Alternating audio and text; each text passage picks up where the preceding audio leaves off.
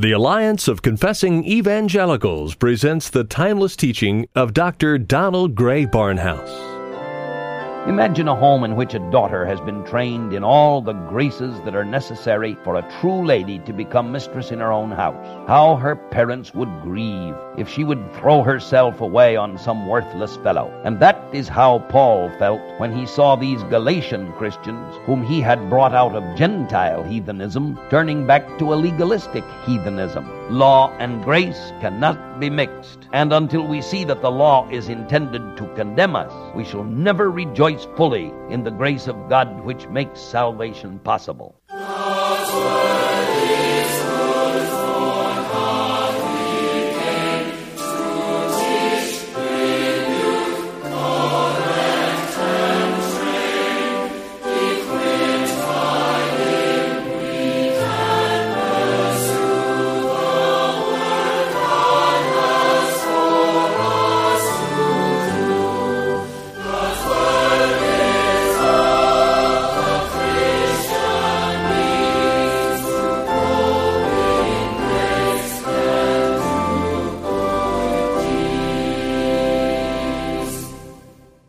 Half a century ago, the late Donald Grey Barnhouse, then pastor of 10th Presbyterian Church in Philadelphia, saw the need to spread God's Word beyond the hearing of his local congregation. He started the weekly radio outreach, which has become known as Dr. Barnhouse and the Bible. The application of God's Word as taught by Dr. Barnhouse is as relevant today as when he first taught over the radio airwaves decades ago. The message we will be featuring on today's edition of Dr. Barnhouse and the Bible is entitled By Grace Alone. After a full week of work, if our employer said to us as he handed us our paycheck, Here is a gift for you, we would think, Gift? I earned this. But when it comes to salvation, is there anything we can do to earn God's favor?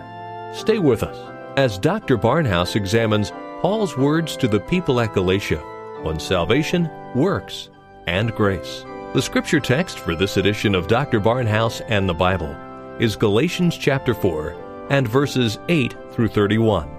Here again is Dr. Donald Grey Barnhouse with a message entitled By Grace Alone.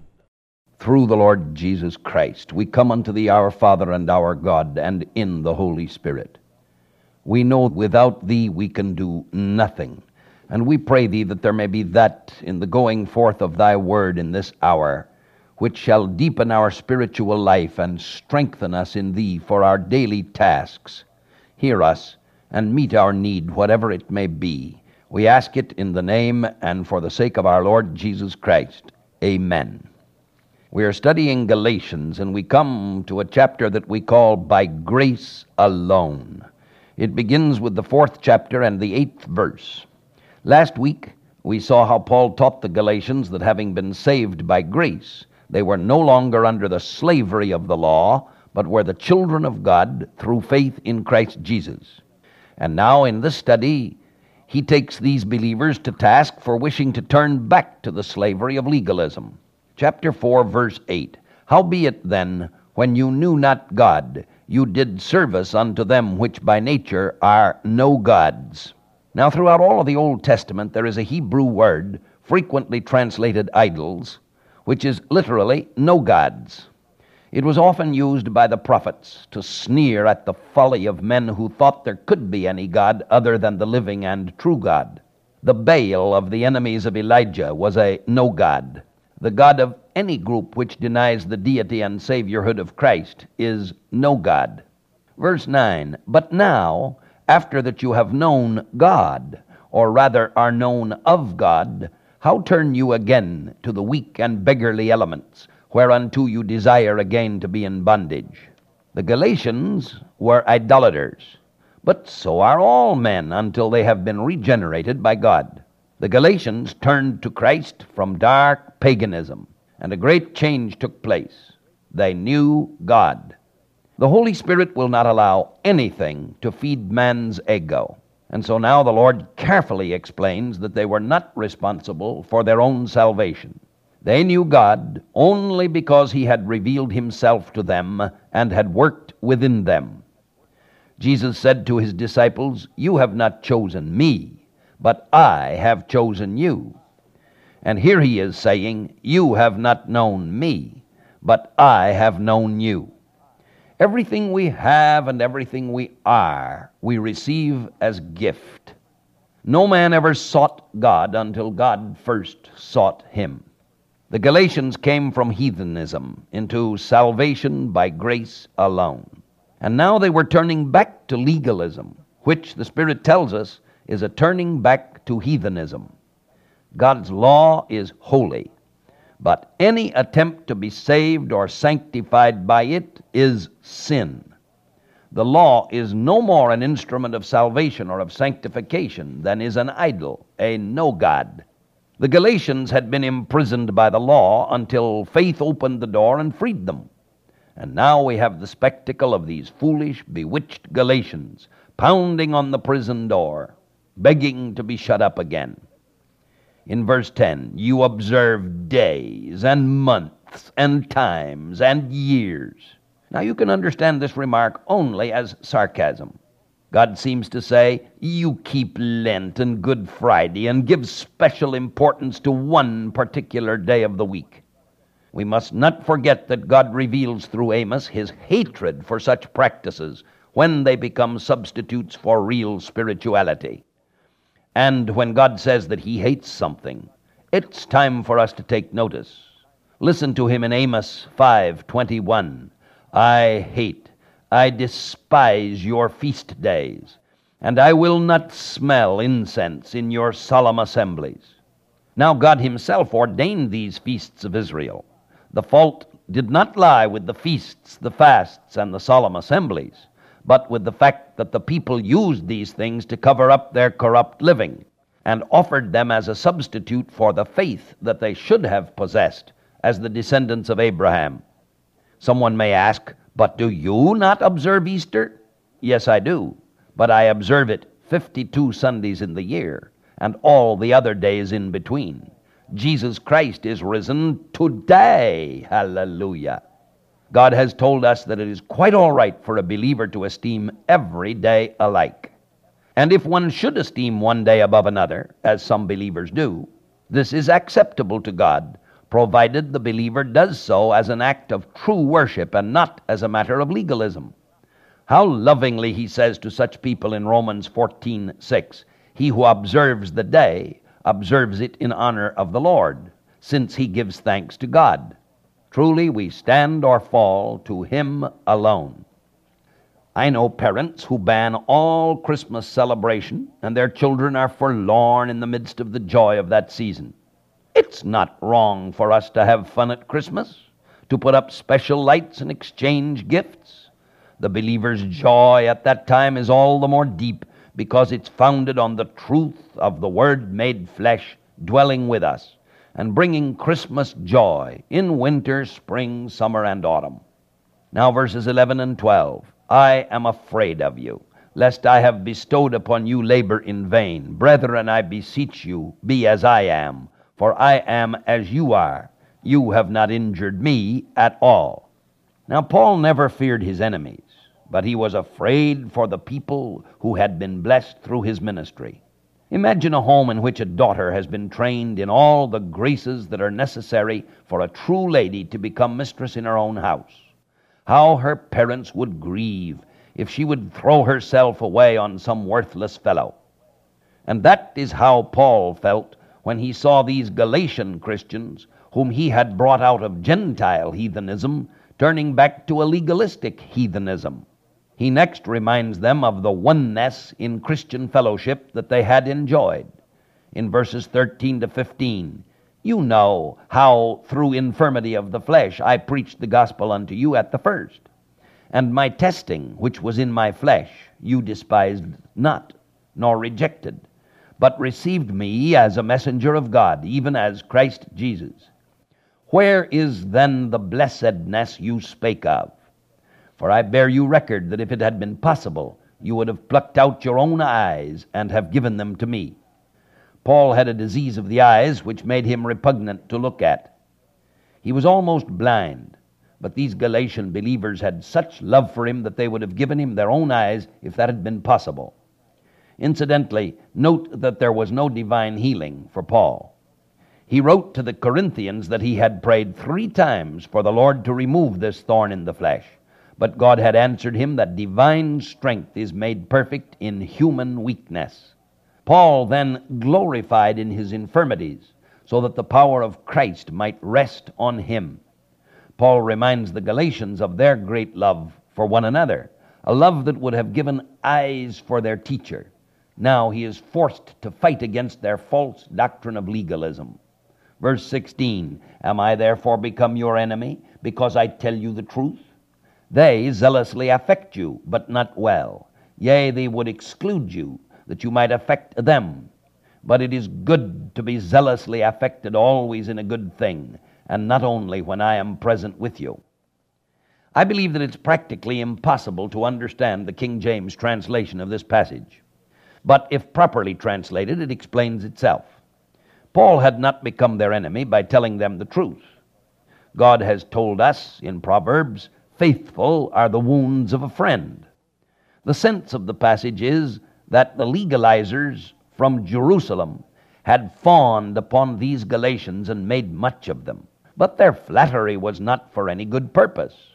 These legalizers were willing to shut the Galatians out of heaven for the gratification of seeing these gullible souls bow to them and give them the credit for possessing the final authority of God.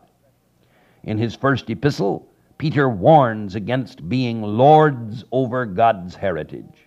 Instead, he says in the same chapter, All of you be subject one to another and be clothed with humility, for God resists the proud and gives grace to the humble.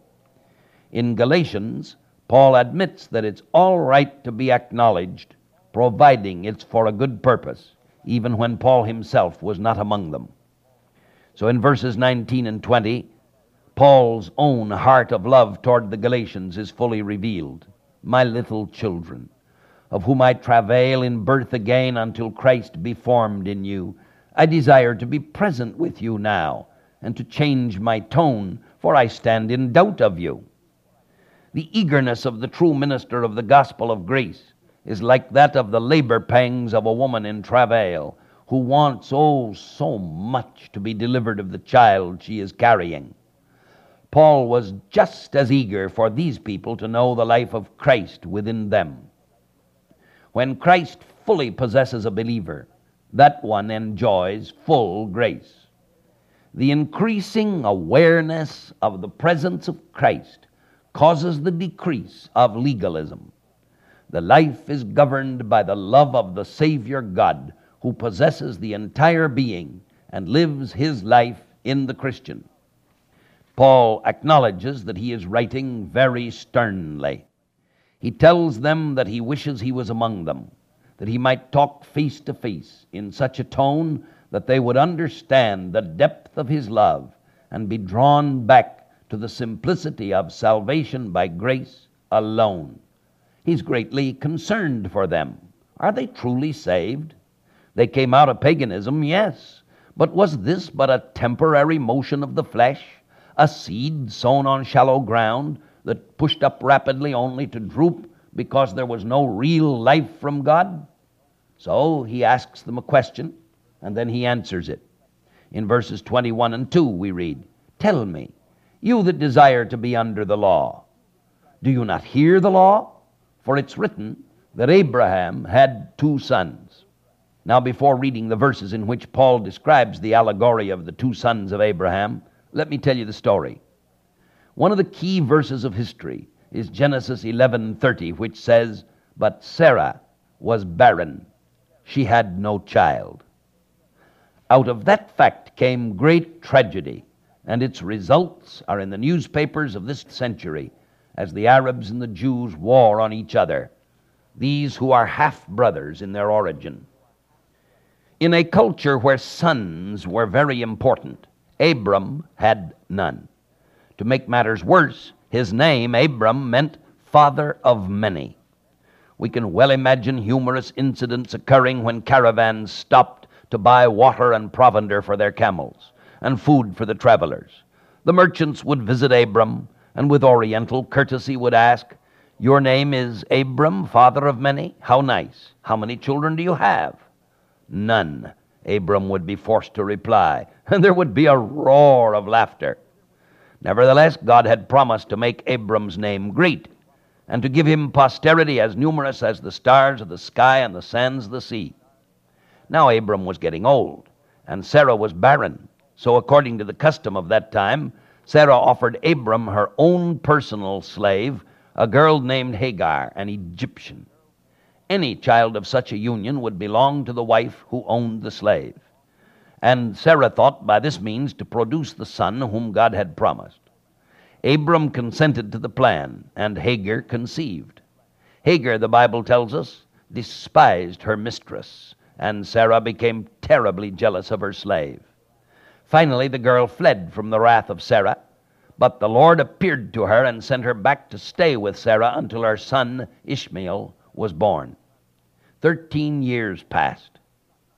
God told Abram that he would not accept Ishmael as the fulfillment of the divine promise, that he would change his name from Abram to Abraham, and Sarai to Sarah with a final H, and that they would have a child within a year. Abraham was now 99 and Sarah was 89.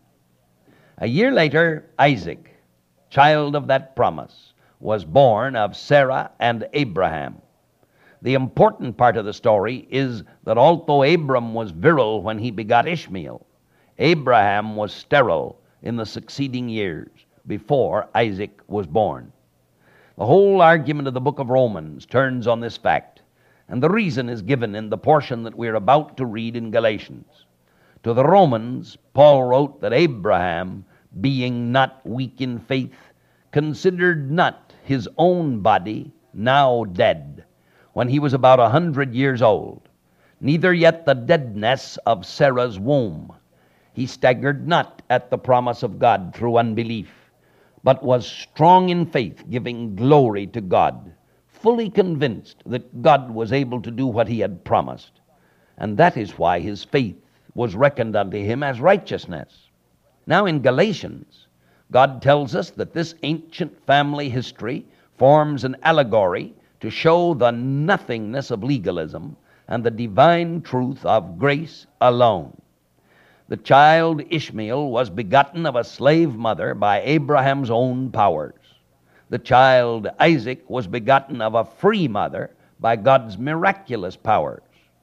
God can never accept what is done by self. He can only accept what He Himself perfectly does within us by grace. And so Ishmael represents law, works, and Isaac represents free grace. And now let's go back and read the story beginning at verse 22nd. Abraham had two sons, the one by a bondmaid, the other by a free woman. But he who was of the bondwoman was born after the flesh, that is to say, by natural powers. But he of the free woman was by promise that is to say, by the miracle power of God. Which things, God says, are an allegory, for these are the two covenants the one, that is, of law, from Mount Sinai, which bears children for slavery. She is Hagar. Now, Hagar is Mount Sinai in Arabia. She corresponds to the present Jerusalem, for she is in slavery to the Roman Empire with her children. But the Jerusalem from above, from heaven, is free and she is our mother. For it is written, Rejoice, thou barren that bearest not. Break forth and cry, thou that travailest not. For the desolate hath many more children than she which hath an husband. And having told the story, Paul now draws the conclusion in verse 28. Now we, brethren, as Isaac was, are the children of the promise. Salvation by grace, Isaac. Salvation by works, Ishmael. Salvation by baptism, Ishmael. Salvation by circumcision, Ishmael. Salvation by church going, Ishmael. Salvation by Jesus Christ alone, Isaac. And then comes the sad part about this division. People who believe in ritual, form, ceremony, sacraments, and so on as means of salvation always hate the idea of salvation by grace alone. Those who believe that salvation, once received, can be lost again, persecute those who hold that once a man has been justified, he is forever justified. And verses 29 and 30 emphasize this. But as then he that was born after the flesh persecuted him that was born after the Spirit, even so it is now. Nevertheless, what does the Scripture say? Cast out the bondwoman and her son, for the son of the bondwoman shall not be heir with the son of the free woman. Now, these verses point out to us that so far as salvation is concerned, the law is dead to us. The law can never take away sin. The law can never make anyone perfect. The law can only stop every mouth and declare everyone guilty before God. The law can never save because it is weak in the flesh. Thus, as Ishmael was followed by Isaac and superseded by him, and the bondwoman by the free woman, so the law is superseded by the grace of God. And now we come to the last verse in this chapter, verse 31. So then, brethren, we are not children of the bondwoman, but of the free. In these final words of chapter 4, the great apostle shows that to be born again is to be a son of freedom, the freedom of God's grace. No longer are we under the condemnation of the law. Paul sets this forth very clearly in the eighth chapter of Romans, where he writes, There is therefore now no condemnation to them who are in Christ Jesus. For the law of the Spirit of life in Christ Jesus has set me free from the law of sin and death. For God has done what the law, weakened by the flesh, could not do. Sending his own Son in the likeness of sinful flesh and for sin, he condemned sin in the flesh, in order that the just requirement of the law might be fulfilled in us, who walk not according to the flesh, but according to the Spirit. Although we rejoice in the full freedom of grace, we still weep for those who believe all the fundamentals except the great fundamental of salvation by grace alone. Law and grace cannot be mixed. And until we see that the law is intended to condemn us, we shall never rejoice fully in the grace of God which makes salvation possible. We had nothing to do with saving ourselves. We had nothing to do with keeping ourselves. This is why we love holiness and why we live in grace alone. To you who are listening to my voice today, I say, will you not fully rest in the grace of God? Believe that he who has begun a good work in you will perform it until the day of Jesus Christ. And our God and Father, we pray thee to bless the word as it goes forth and use it in the life of each listening one to the praise and the glory of thy grace through Jesus Christ our Lord. Amen.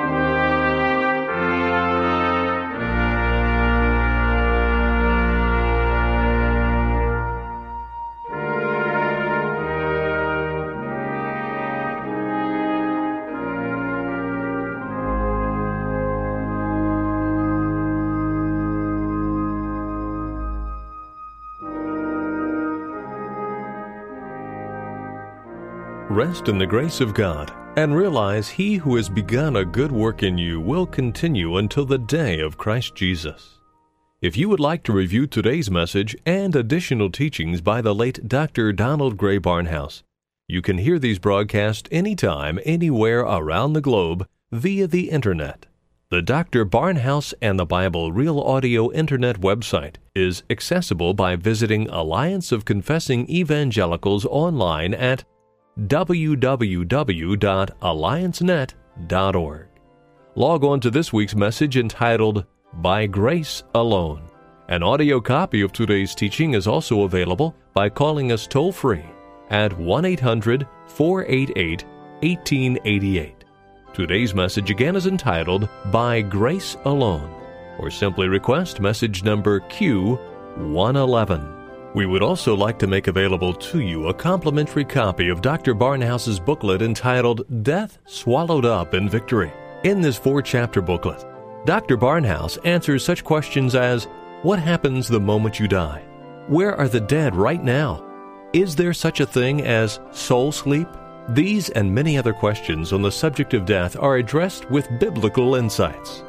Ask for a free copy for yourself or to share with a friend who is going through bereavement or struggling with the issues of death. Ask for your free copy of Death Swallowed Up in Victory when you call or write. Also, when you call or write, be sure and request a free catalog of all of Dr. Barnhouse's books and audio teachings. Dr. Barnhouse and the Bible is a radio ministry of the Alliance of Confessing Evangelicals, headquartered in Philadelphia, Pennsylvania. The Alliance of Confessing Evangelicals exists to promote a biblical understanding and worldview, drawing upon the insight and wisdom of Reformed theologians from decades and even centuries gone by. We seek to provide contemporary Christian teaching materials which will equip believers to understand and meet the challenges and opportunities of our time and place. If you would like more information on the Alliance of Confessing Evangelicals, or if you would like to support and further our work, contact us by writing Alliance of Confessing Evangelicals, Box 2000, Philadelphia, Pennsylvania 19103. Call toll free 1 800 488 1888 or visit us online at www.alliancenet.org. Join us again next time for more classic teaching on Dr. Barnhouse and the Bible.